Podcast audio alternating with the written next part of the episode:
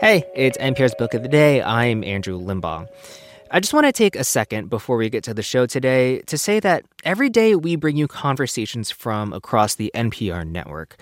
We've got a whole squad of hosts and producers with, you know, their own tastes and interests helping us bring you your next read.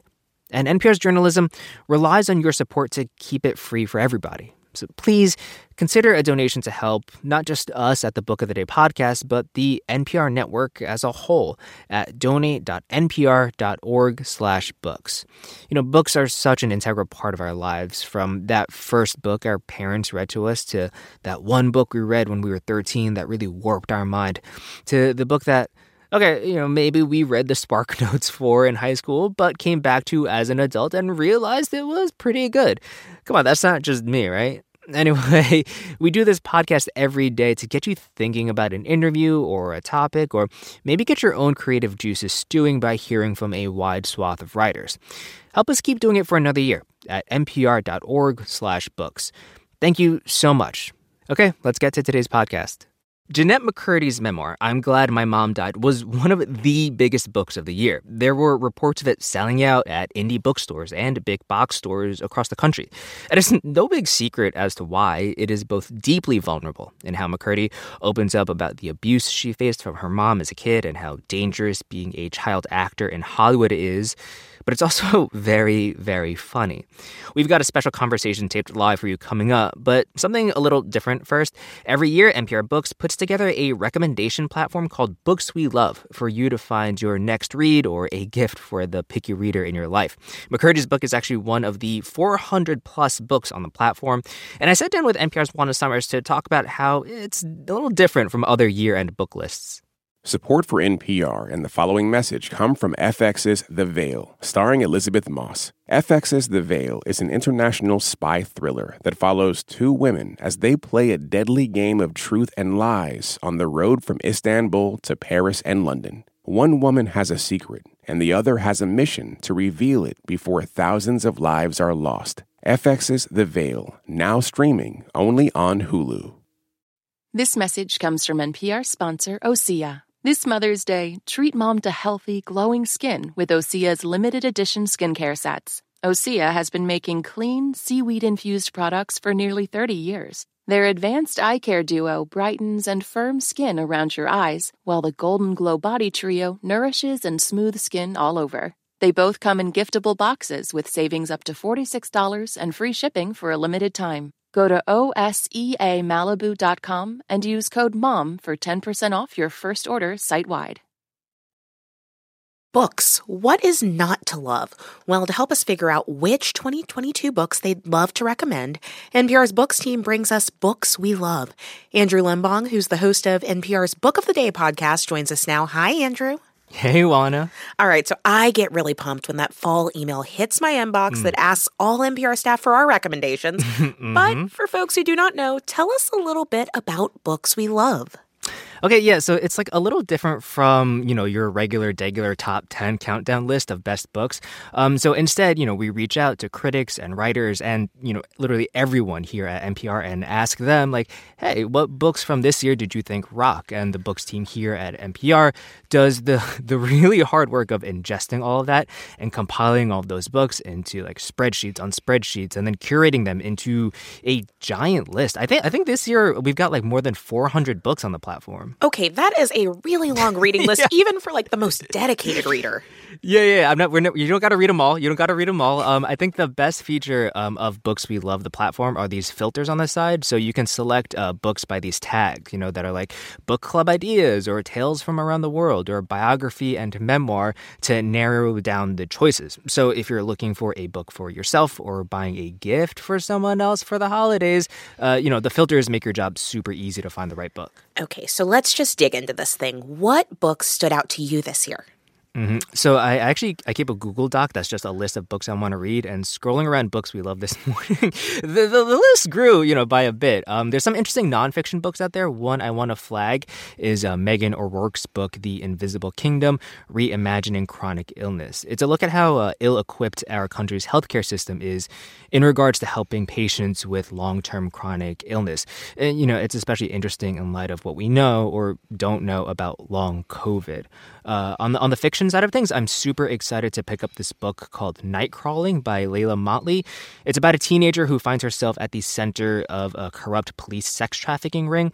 We actually uh, featured a conversation between her and NPR's Ayesha Rascoe on the book The Day Pod a few months ago and and she was talking about how she was inspired by true events that happened inside the Oakland Police Department. So it's uh, pretty gripping stuff to read. And then I think you recommended a book, right, Juana? Yeah, this was my first time, and my pick this year was the book Tumble by Celia Perez, and it's this incredible book about a young girl named Addie who's trying to unravel her origin story. It's really a uh-huh. book about what makes a family, and as it turns out, Addie's family legacy involves luchadores or professional wrestlers. And I have to say, I am actually a real really big fan of YA books. Yeah, yeah, yeah. There, there's a ton of those out there, and especially if you like lean a little younger for like kids books too. Um, I've got these nieces I always buy books for, and books we love definitely like just like comes in clutch when I'm just like stressing about picking something yeah. out.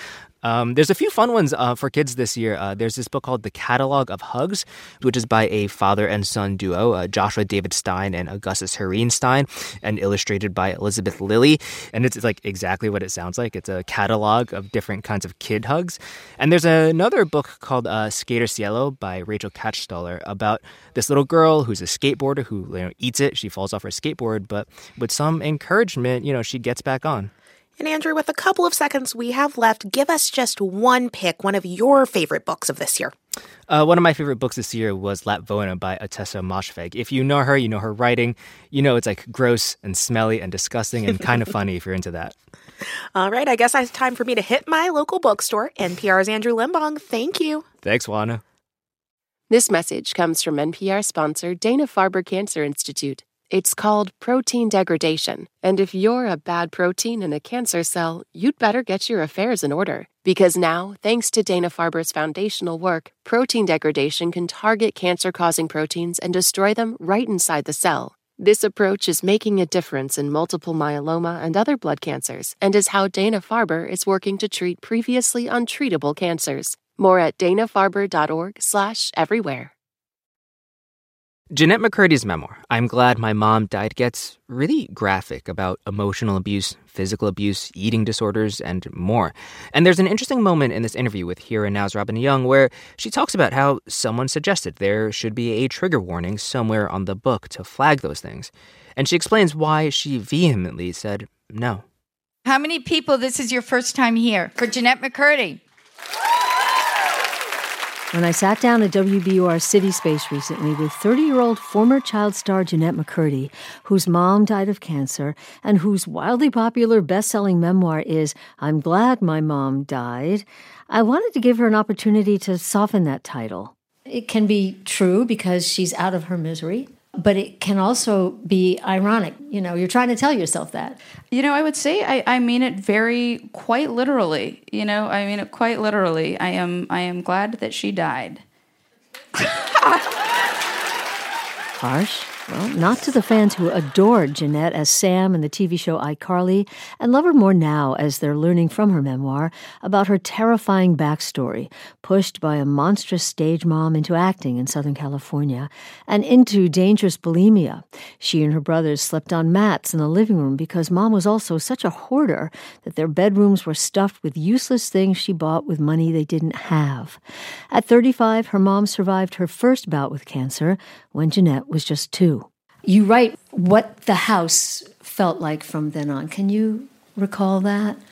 Yeah, I, I write that it felt like a held breath. Waiting for the cancer to return, which mom threatened it would, and which it did after 18 years. Waiting for mom's next eruption of rage over money, Jennette's competitors for roles. Waiting to eat, which Jennette didn't do for years because it would take her out of the coveted small child roles her mom wanted for her. Because Jennette says her purpose in life was to have the life her mom didn't. Right. She turned to me when I was six and said that she wanted me to be an actress because her parents would never let her be one, so she wanted me to be one. You want to make your mom happy, and so Exactly. off, off you go. And she could be charming. Yeah. For instance, when selling you at auditions, acting out how she thought you should be. It's kind of a cliche. You know, Sure. Yeah, for sure. She told me to do like big hands for like a Jell-O Jiggler's audition. Or there was like a laugh that I was supposed to do at an early audition, and she was like, "Do a nose wrinkle and go hee." and I did that, and it sounded terrible because it's not how I sound. Your dad works two jobs, Home Depot, Hollywood Video, but she just mocks and disparages him, comes at him with a knife. What did you see your job as? regulating her emotions. I felt like, oh, nobody else in my family can read mom the same way. I can see when she's about to blow. I can see when she kind of squints a certain way at dad, and that means two hours from now, something's gonna hit the fan. She's gonna chase him with a knife. And so I felt like it was my job to keep her emotionally regulated. Plus, she loved her. Yeah. Uh, you know, she homeschools you, further sealing this bubble. How did you feel as you got deeper into child acting? I hated it. I felt uncomfortable. Like I would pee like 15 times before I'd go in for an audition. And then, you know, I'd see some other kids who just seemed like born performers. They'd like be all but tap dance in and be like, hello to the casting director. And I'm like, okay, that's totally not me. I'd, you know, be like, my lips would be shaking. I'd be like, I'm Jennette McCurdy. I'm nine years old. Like it just, it, I was not a natural fit. There's one day when you just don't want to be Emily, I think it was, in a part that you had, and your mother loses it and she's driving the car. The funny thing about being a child is you don't realize that, that that the environment that you're in is is abusive or dysfunctional. So you just think like, oh, it's my my job to get mom off the freeway safe. I'll do the part. I'll, Right. I'll be the actress. And then you start growing up. You start to feel your body change. You ask her how to stop the boobies. She shares a secret with you. Yes, she said, uh, yeah, there is this thing. It's called calorie restriction. And that was, yeah, it was the, the literal day that she taught me calorie restriction. It's like crystal clear in my mind. This thing that we did together, that we were like partners in crime, it felt like a thing that she was doing for my benefit. I just suppressed all of the doubts about what her motivations were because I felt like I needed to, you know, preserve the idea of, of her helping me and being my best friend. Right. And what were some of the things you did? She would measure my thighs with measuring tape. I would weigh myself five times a day. What do you think it was? Do you think your mom was sick? What do you think it was? It's some combination of narcissistic personality disorder, um, borderline personality disorder, and bipolar disorder. Every other day, when she would get in one of those really intense fights, my, my dad or my grandfather would say, Deb, you need help. Um, she would say, I don't need help. You need help. And I'm going to stab you with a kitchen knife. Right, right. Both at once. Yeah. Um, you get the part for iCarly. You're thinking what? Mom's going to be happy. Mom's dream finally came true. Fame, but not that wasn't a good part for you. Right. Like, frankly, I think it's not appropriate for children. I think until somebody's psychologically developed, they should not be allowed to go anywhere near Hollywood. Everybody around you is saying, Oh, I'm your best friend. Oh, I'm your manager. Oh, I'm. It's like you're all making money off of a child. Well, and what a dysfunctional set. You, you write about the person you call the creator, Yes. Dan Schneider, The creator. the creator uh, of iCarly. There was an investigation, and it found that he had been abusive, verbally abusive. I, I was in a lot of sort of toxic and, and chaotic, dysfunctional environments that I, I didn't recognize as such because I'd been used to that at home. Well, wildly dysfunctional. That's how your relationship with your mom is getting because you start dating uh, a much older guy. I think he's 32, you're 18. And you don't even know what you're doing. Things come out of body parts you don't even know. right? Um, that's abuse. That's I didn't know what was. You're feeling a natural teenage desire to pull away from your mom, and her cancer comes back. Yeah. You get your own apartment, but she moves in, clinging to you all night. You're trying to carry on this relationship with Bad Joe. Um, and at one point, you lie. You say you're going to Miranda's. Your mother figures it out. She writes you. Do you mind? No, no, sure. Dear Nat, I'm so disappointed in you. You used to be my perfect little angel, but now you're nothing more than a little slut, Caps. A floozy, all used up. And to think you wasted on that hideous ogre of a man. Well, I kind of agree. um, uh, add this to the list of things you are liar, conniving, evil. You look pudgier, too. It's clear you're eating your guilt. And then down at the bottom, P.S. Send money for a new fridge. Ours broke. I recognized how funny it is that she could just go from being like, "You're a slut, you're a floozy." P.S. Send money for a new fridge, please. Thank you. like that was her. She wrote a letter to your fans. Because she's going to steal your fans now. Her favorite line was, I'm going to start a vine. I'll have fans too. She loved saying that. She never started a vine. We are laughing. What happens to you now when you are reminded of these? Um, I mean, it's slightly uncomfortable. If I were talking to one of my brothers who also received many an email like that, I'm sure we would both be more emotional and have have a moment together. Well, um, she dies. You spiral out. Um, you're now on the show Sam and Cat. You're binging and purging, um, and you don't spare us. Chunks running down your arm, chunks all over your face. Why? Why did you want it to be that graphic? Oh, I'm so glad you're asking this. I have not really gotten a chance to speak about this element, and I feel like it's it's quite important. Somebody had pitched the idea like, should we have a trigger warning on the cover or inside the book, like somewhere? And I very, very strongly felt no, because my eating disorder therapist told me sometimes the most helpful I'm butchering it, but like sometimes the best way to learn is through facing those triggers, um, from sitting with that discomfort. It it changed my life hearing that. I would not have recovered if I would have just constantly been avoiding triggers. Uh, by facing my triggers is really where I found recovery. So I felt it important to face the eating disorders as graphically as possible.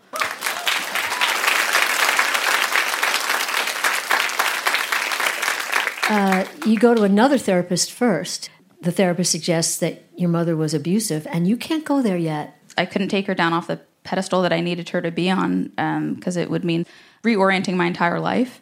The lens that I had was my mom knows best. Every decision I made was through the filter of like, what would mom want? What I wore, um, what I was or wasn't eating, everything was what does my mom want? And so accepting that she was abusive would mean figuring out who I was, what I wanted. That was something I wasn't I wasn't ready to face.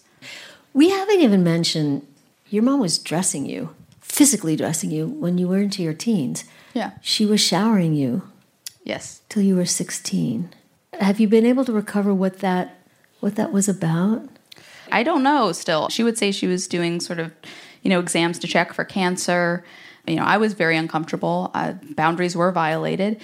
And I, I absolutely did not know how to set a boundary with her because I was conditioned to believe that boundaries were a betrayal of a Yeah. person. I wondered if it was part of her just keeping you an infant. Sure. Um, and, you know, someone's asking a great question. Is there something you would say now to your child's self? It's interesting because just knowing where I was at there, it didn't feel like there was anything that I could do. But I think if I could show myself, I hate getting emotional. um, if I could have shown myself where I am now, I would not have believed it when I was little. I would have just screamed with joy. I would have been so thrilled. And I think I would have had really something to uh, believe in a really much needed dose of uh, hope and, and optimism. I'm thriving. I'm up here thriving.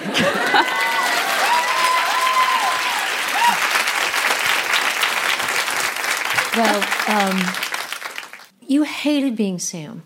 But can you accept now that all these people here and they love you? Oh.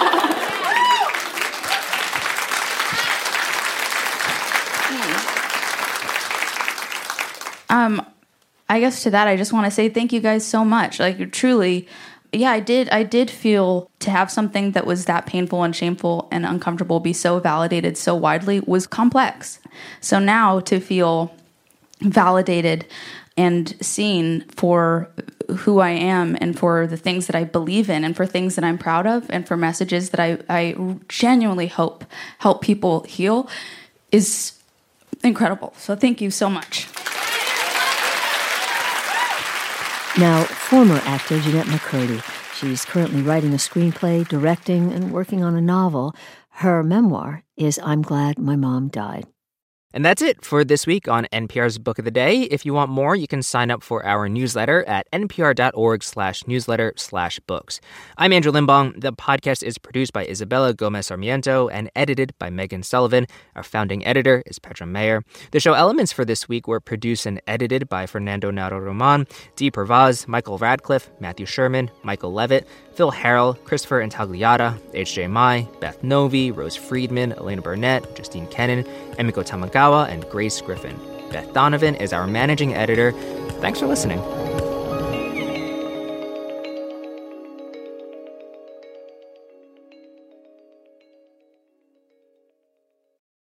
This message comes from NPR sponsor Charles Schwab with their original podcast Choiceology, hosted by Katie Milkman, an award winning behavioral scientist and author of the best selling book How to Change. Choiceology is a show about the psychology and economics behind people's decisions. Hear true stories from Nobel laureates, authors, athletes, and more about why people do the things they do. Download the latest episode and subscribe at schwab.com slash podcast or wherever you listen. Support for NPR and the following message come from Rosetta Stone, the perfect app to achieve your language learning goals no matter how busy your schedule gets. It's designed to maximize study time with immersive 10 minute lessons and audio practice for your commute. Plus, tailor your learning plan for specific objectives like travel. Get Rosetta Stone's lifetime membership for 50% off and unlimited access to 25 language courses. Learn more at rosettastone.com/npr. When voters talk during an election season, we listen. We ask questions, we follow up, and we bring you along to hear what we learned. Get closer to the issues, the people, and your vote at the NPR Elections Hub. Visit npr.org/elections.